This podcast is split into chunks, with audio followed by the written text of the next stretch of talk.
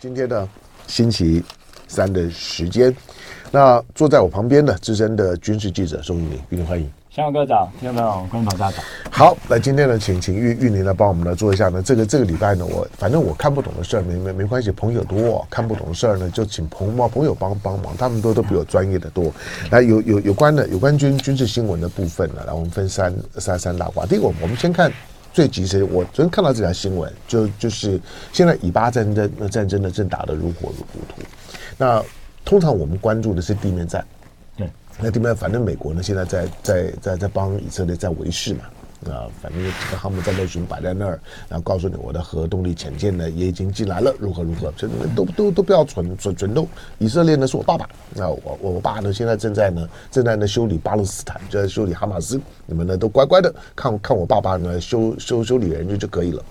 好，但是终终究有一些的组织呢。虽然它的力量呢是比不上以色列的，但但是还还是会在侧面会会表达一下情情绪。那这一枚的这一枚的导弹呢，看起来是比哈马斯的武器要精良很很多。那应该呢，应该是从也门的胡塞组织，那这个也也门的胡塞组织是什叶派啊，是基基本上是伊朗。伊朗在支持的胡塞组织呢，所发射的大概射程可能会能够有一千两百公里的中程的，大概算算是中中程导导弹了，短中程导导弹。这枚的导弹呢，在射往以以以色列靠近红海顶的顶端的这个港港口的位置。那在往这边发射的过程当中的时候。但是他被以色列拦拦截了，好吧？那以以色列的这个防空系统要拦截，就算以色列没有拦截，美国大概也也也会会会会拦截，美国一定会帮忙的。可这个拦截所引起的讨论是说，呃，以色列所释放出来的讯息显示，它的拦截点呢不是在不是在大气层里面，就不不不是从大气层回来了之后开始呢要要瞄瞄准目标的过程，因为大部分的拦截。都都是呢末末端拦的拦截，一般的就是防空系统拦截都是末端拦截。那前前端好在在在可能在刚发射的阶段的时候，你大概都很难做到拦拦拦截。这跟这跟这个每个国家的实力或或者呢发发射点距离你有多远，你的你的侦查能力的有关。但是以色列这次宣称呢，他们的拦截呢是中中端来拦截，中中间的中，就是当这枚的导导弹。它进到了，他离开大气层，在大气层外头呢飞行的那段的过程当中呢被拦截了，所以大家都说呢，这应该是人类人类史上第一次啊，在大气层以外呢所发生的军事对对抗。这个新闻怎么看？呃，其实我看到这，我觉得蛮蛮有意思的几个点啊。当然，第一个大家看到都说是这个太空战争，嗯，终于终于发生的第一次这样。那我觉得第一个稍微夸张了一点，对对对对，当然当然是这样。那那其实，但是我觉得还是有几个蛮有意思的哈。第一个就是说，呃，第一次我看到说，也门的叛军，嗯，竟然是弹道飞弹，嗯，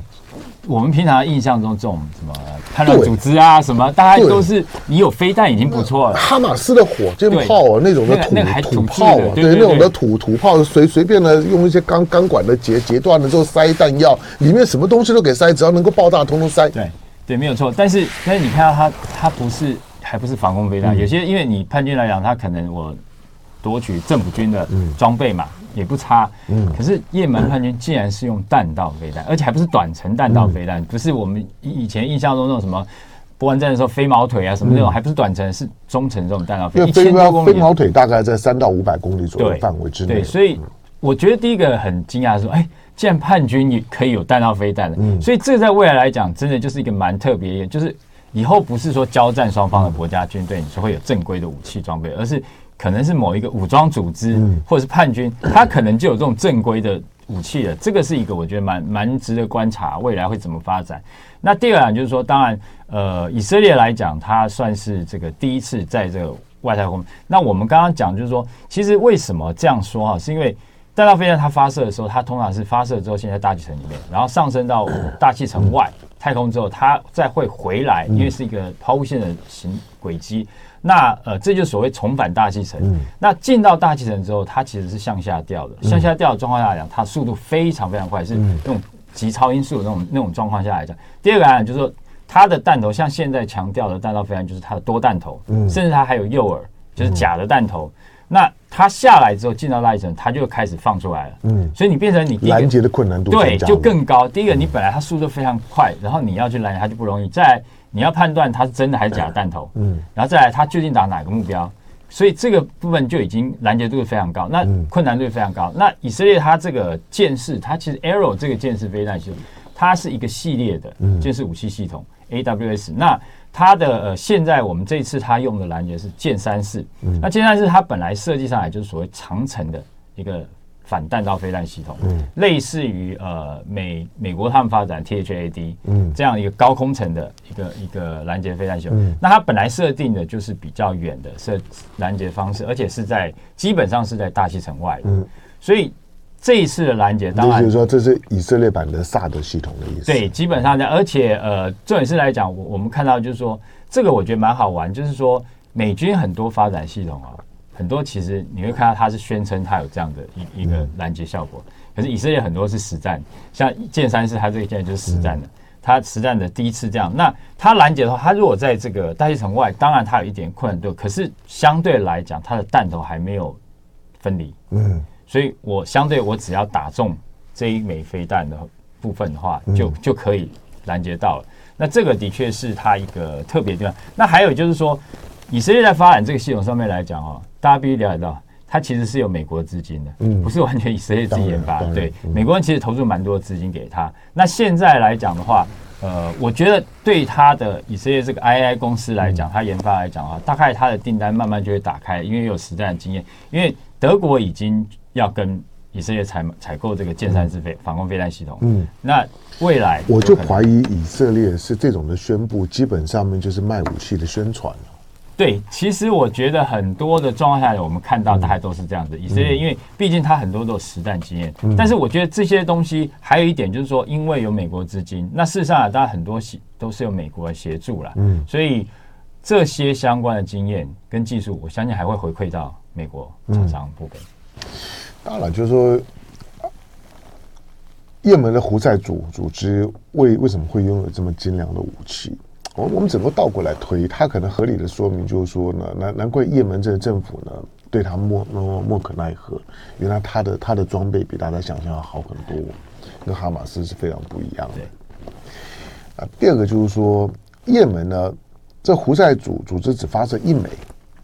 表示他虽然有。但是估计量也不多，不多，没错。换句话说，就就就是，或讲好点炫耀一点。那另外呢，警警告一下，也可能有测试的味道。就是说呢，测试一下，就是以以色列，特别在艾拉特的这些地方，它的它的部署的情况，后续还还会不会类似攻击，不知道。因为如果如果数量够。像是哈马斯的那那种的那种就是几几千发的那种的饱和攻攻击，那我估计呢，那个那个大概也很难挡得住，就一定有漏网之鱼。对，就是说这个时候呢，其实当美国的航母在靠近了，在靠靠近呢，就是说呢，这个东地中海，那也估计周围的国家呢，也没有能力呢，在导弹的水平当中呢，发动饱和攻击。如果呢，导弹的数量够发动饱和攻击的时候呢，我估计了，就是说美国的航母呢，大概就不敢那么靠近。这是为什么？未来台海发生冲突的时候，你千万不要高高估美国呢在台海呢靠近的本事，因为这种的饱和攻击呢，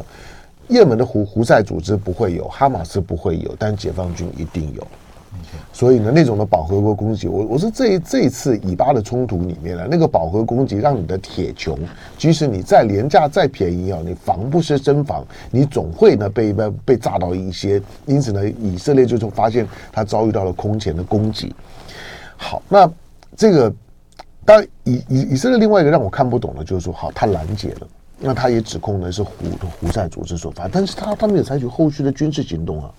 对这个，我想呃，应该是跟整个战争的发展的趋势有关。嗯、我是觉得美军美军来，刚刚呃，肖龙哥谈到说，他们有两个，现在有两个航天战斗群在这边，嗯、其实还有一个两栖待命群也在这边。嗯、那我觉得他的目的一个一定就是希望说，不要把战争扩大，嗯，我就保持在这个范围内去去打就好了。那所以对于这个周边来讲，我相信呃。以色列这一次拦截，他他对于也门这些部分，甚至来说黎巴嫩真主党，嗯，大概都是希望说你不要来乱，警告警告式，对你你如果来来打我，我会防下来，但是基本上你不要来乱就好了。我我专心把加萨处理完就好了。嗯、我觉得他有这样意味在。那当然，美国人应该也是希望他这样做。那甚至来讲，你说这一次的拦截行动，我觉得是呃拦截弹道飞弹的能力。嗯、那为什么？哎，我就在这边看就好了，然后由你以色列来拦截。嗯，当然这个当然有情资的分享，而且他也相信说以色列的这个剑三式系统，它基本上是能力是没有问题的，所以由以色列来做。嗯，好，我们我们待会儿呢再来谈，再再再再来谈谈呢一万五五五千吨的，就零五五的升级版。来，咱们的呃，来我们的我们的听众朋友们，来，现在呢现在两两千两千九百位的观众在我们的线上。呃，约书亚说飞秒镭射呢辅辅助什么白内障？对，我讲就呃，如果如果年年纪大点，如果白内障啊，那就去去开刀了。白内障手术现在的非常的成熟，而且周围的一些的长辈们了，如果动白内障，当然不不止长辈了，有有有些朋友动白内障手手术的呢，那效果呢都很好。好，所以再来。张凡在武夷山呢，武夷山不远啊，有有有，这这其实，其实不久不久前的时候，还有还有还有朋友，福建朋友说，哎，来来来来，到到福州来，来我们到到武夷山，带到武夷山玩玩玩一玩。哎，就是对我我我我我我老老放这些空气啊，对大家也不好，大家都会觉得我没没啥诚意。好，拜拜。好，八点四十一分四十秒，来，收听的飞碟播网飞碟早餐，我是唐家龙。这 Pan Peter，Pan Peter 在问问问问问什么蠢话？武夷山在哪？武夷山在福建呢、福福建和江西之间的那个界山呢、叫武夷山呢、好，那好的好，那当然的这是是货人还是很多了。来，那今天呢，今天星期三的时间呢，坐坐坐在我旁边的资深的军事记者呢，宋玉敏。好，那我们我们我们刚刚在在谈到，就是说呢，以色列动作，当然以色列以色列对于这个拦截发布了讯讯息，对他卖军火，以色列是卖军火卖的很疯狂，因为它的它本身的市场并并不大，对，但是它的军火的发展，除了美国的技术跟资资金的援助跟合合作之外，它需要有足够的海外市场，所以以色列其实在全世界卖军火是卖的很疯狂的。因此呢，当他毕竟在过过去的半个世纪里面最有打仗经验的就以色列了，那各种的装装备，许多的国家呢，他都碰过，尤尤其是俄俄系的系统，他基本上都遭遇过。那以色列呢，借着呢每次借着战争的时候呢，做军火的宣传，为战争呢结束了之后。然后呢，他的军火的销销售打免费的广告，这个是以色列通常干的。他的铁铁穹啦，或者呢，你现在看到的他的这些的拦截系统，以色列版的萨德啦，如果如果如果他讲的是真的。那他成功的拦截了一枚呢，从呢叶叶门胡塞组织所发射中程导弹。当这枚中程的导弹的性能如如何，我们不确知。但基本上呢，只要拦截成功了之后，来告诉你，就是以色列接下去在防御系统的这个销售上面来讲呢，就有一个活广告。好，那我们再来看呢，美国呢在这次呢在以以色列的以色列攻击行动当中呢扮演怎么样的角色？因为以以色列现在的现在在军军事上面呢，大概用意只有一个，就就是我要赶快呢把加萨呢先打完。他他先先先不管呢胡胡塞组织呢也不管你什么黎巴嫩真主党，只要你们人不进来。基本上其他都有小事，他现在就就是专心的处理加加萨地面部队，你劝他也没用，他已经推推到了加加加萨城的门口。这几天呢，大概呢正在呢很密集的攻城的时候，即使呢儿童的伤亡率这么高，即使联合国警告呼吁，即使大家投投呃投票，那压倒性的呢就是说都在支持巴勒斯坦，可是对以色列有用没有用？我跟你说，这个是未未来的在国际政治的大问题。就是国际社会对于像是以色列这种这种近乎种族灭绝的屠杀行为莫可奈何。如果真的就莫可奈何，对以色列呢也没有办法动手，就任由美国呢去包庇以色列，那联合国这个组织真的就给废了。好，那美国呢在在在干嘛？我们看到美国呢除了航母战斗群之外呢，他也公开宣宣称他已经把他的核动力的潜潜舰已经呢进到了波波斯湾。这个用意是什么？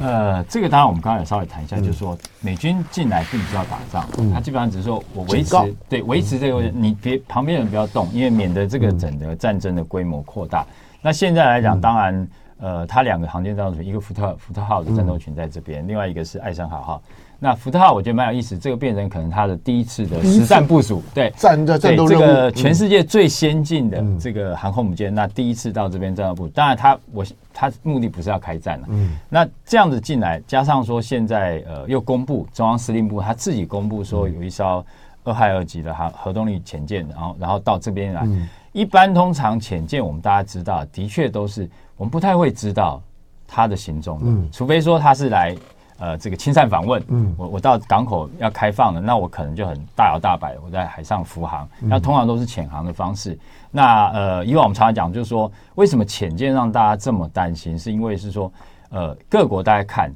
哎，你港口上面我卫星照片一看，数一数有三艘潜舰，嗯，哎，今天少一艘，我就要开始想了，你这艘潜舰是到哪里去了，会躲在哪里？我就要注意，所以这个是为什么潜舰让大家觉得是一个要要要注意的地方。那美国人却反而反其道而行。我现在大辣辣的，我就跟你讲说，我这艘航舰到了，呃，看我们看这个外电报道是说，他看他那张图片，大概是在开罗附近的，嗯，苏伊士运河这边，嗯，所以这个当然就是呃公开的意义就比较大了。但是呃一开始我也想说，俄亥俄级是这个核动力的弹道飞弹潜舰，嗯。那在周边国家，它是战略型的核潜舰了。基本上，你我们看到俄亥俄二级，我们就说，哎，要要看一下，因为俄亥俄级是战略型的核核核潜舰，它不是战术型的核动力潜舰，它是可以搭载核武器的。对，没有错。然后它用的都是弹道飞弹，那弹道飞弹都是这种洲际弹道飞弹，一打是打很远的，我根本不需要靠近到这个区域。对，那我怎么会？对，所以说这个就就蛮蛮特别。那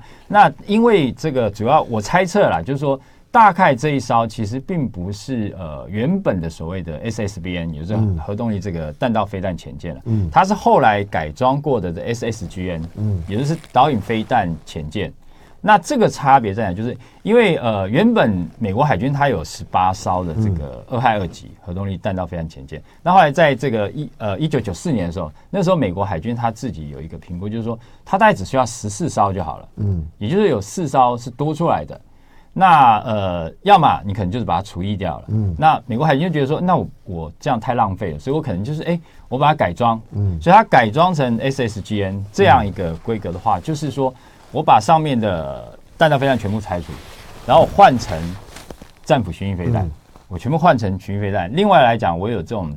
跟这种特战部队，它使用特别的这个设备，嗯、对海豹部队，嗯、它变我可以搭载我里面的空间可以搭载海豹的特战队员，然后另外我可以让它从潜舰上面就直接，他们用呃水中的潜潜水这种推进器，嗯、我直接从这边就可以出发去执行特战任务。所以有四艘，那这四艘的话就是呃最老的那四艘了，嗯，呃，俄亥俄号、密西根号、佛罗里达号还有乔治号这四艘，那这四艘其实到现在来讲的话，大概都差不多是四十年了。已经服役四十年，嗯、所以的确是服役蛮长一段时间。但是他现在就变成执行所谓的，像我刚才讲战术任务了。我变成是呃战斧飞弹跟这个特战部队。那在这边他进到这个区域来讲，红海区域的话，那当然呃就不是说我跟这个航舰战斗群，嗯，航舰打群去配合，我不是执行这个任务。我执行其实某种程度就是我在这边一方面是战略的展示，另外一方面来讲，因为我是战斧巡弋飞弹。所以你周边国家如果动的话，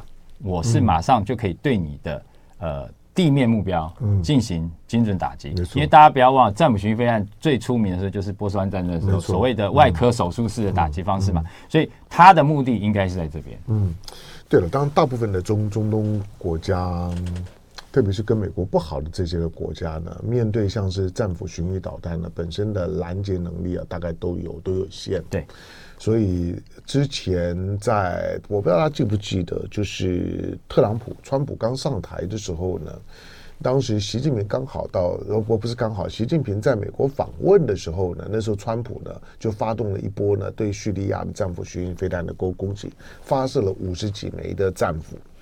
好，因此呢，用战斧巡弋飞弹呢，在在在中东呢摆出一副呢就示威跟教训人的角色呢，这个是美国呢在。中东地区呢进行了对中东国家的精神镇压，最常摆出来的姿态。你想在一艘的一艘的潜舰核动力潜舰上面呢，摆了。摆了战斧巡弋导弹，因为这个战斧巡弋导弹是是这个华府的官员啊，所以后来也曾经过。他说，虽然是俄亥俄级，因为一听到俄亥俄级，他就说你干嘛摆核武器？对，但是他特别的强调，刚出来澄清没有没有没有，这艘俄亥俄级呢里面没有没有核武器，但是呢有战斧巡弋导弹有五十四枚，最最最多，同时呢可以呢搭载呢六十六名的海豹突击队的队员。那你知道海海豹，那就是反恐啊，干嘛的？大概就是反正呢，特种的作作战任务。尤其如果呢，他所宣称的他是要进到波斯湾，我判断了一个就是说威吓呢波斯湾周围的国家，最主要是伊朗吧。对。第二个就是说呢，保护呢他在呢波斯湾里面，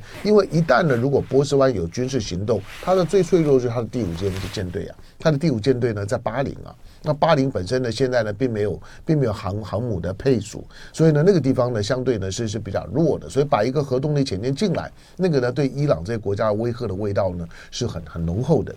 好，那你就知道呢，美国基本上面呢，就是在这为以色列为为事了。坦白坦白讲，以色列呢，在目前呢，在中东地区的作威作福，唯一呢，会跟以色列会对以色列产生一点点威胁作用，只剩下伊朗了。就伊拉克跟叙利亚基本上面都都没有作用，那沙特基本上也不敢跟他作对。那你像这两天呢，在跟以色列在呛呛的约约约旦，约约旦就出一张嘴而已啊，就什么什么都都都没有。至于呢北边的叙呃叙利亚或者是也门，那个呢偶尔就点点放式的骚扰是可以的。真正有有有足以让以色列稍微要认真对待的军事力量，只有伊伊朗而已。所以美国摆在那个地方来讲呢，摆在波斯湾，我我就恐吓你伊朗，你不要给我乱。动！我说我爸爸正在修修理修理人的时候呢，你就乖一点。好，但是我们我们看一下呢，看一下呢，大大陆的海军，就解放军的海海军。当谈到了大陆的军军事力量的时候呢，我都要提醒一点，因为你一谈到大陆军事力量，西方的媒体的那种的宣传呢，就告诉啊，大陆穷兵黩武啊，在大量大量的就是说呢，扩扩充了自己的军火库，在扩扩充这这自己的装备。可是我说，你要如何去说一个四十几年没有没有打过仗的国国家是穷兵黩武？就是他四十几年。都没有在海外的动过一枪一炮，连最近缅缅甸北的北边的缅缅缅北的，就是说呢，果果敢跟政府军呢，跟这些呢几个大大家族之间的军事冲突，解解放军呢基本上都按兵不动的，就是你不要进来就 OK，但是呢，我我不会去管，在自己的边境当中呢发生冲突，因为果敢就是在在中国的边境上面了。中国的边境已经很久没有听到枪炮声了，所以这个事件呢，对于对中国来讲当然是有影响力，因为在中国的边境云南边境上面听到枪炮声了，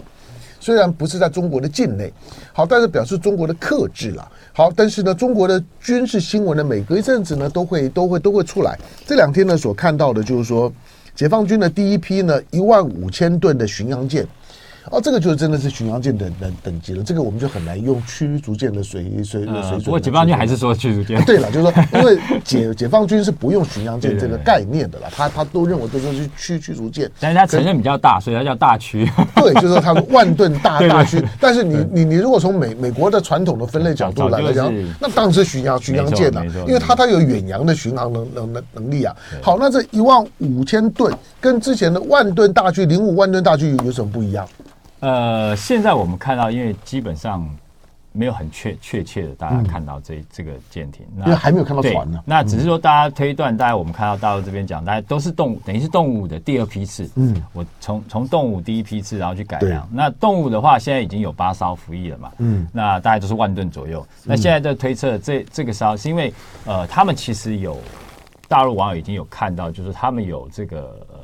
订单有出来，就是第九艘、第十艘。已经在造了，所以他们就推断说，这个应该就是一万五千吨的这个第二批次的动物。嗯，那这个当然，我觉得呃，跟整个解放军海军的战略是有关系，因为他一直朝这个蓝海这样的一个方向去走。嗯、那这样走的话，在扎在南海就出第一岛链，对一个深深海域。甚至来讲，未来我相信是全球，而不是只是在出第一岛链而已。一万五五千吨就不会在自己家门口，对，没有错，不会摆在门口边嘛。嗯、那第二来讲，我觉得是呃。其实也是因为配合它的航舰，嗯，因为有两艘航舰了，第三艘也快要福建号也快要出来。嗯、那这样来讲的话，航舰毕竟是一个很珍贵的资产，嗯、我必须要有它的呃护卫的兵力在，嗯、不管水水面的或者是水下的，所以自然而然我需要跟得上它到全球，因为航舰也是一样嘛，嗯、我们不太可能把航舰摆在门口吧？自然航舰就是希望说我到很远的地方去，嗯、那我这些护卫的兵力必须是一个长程的，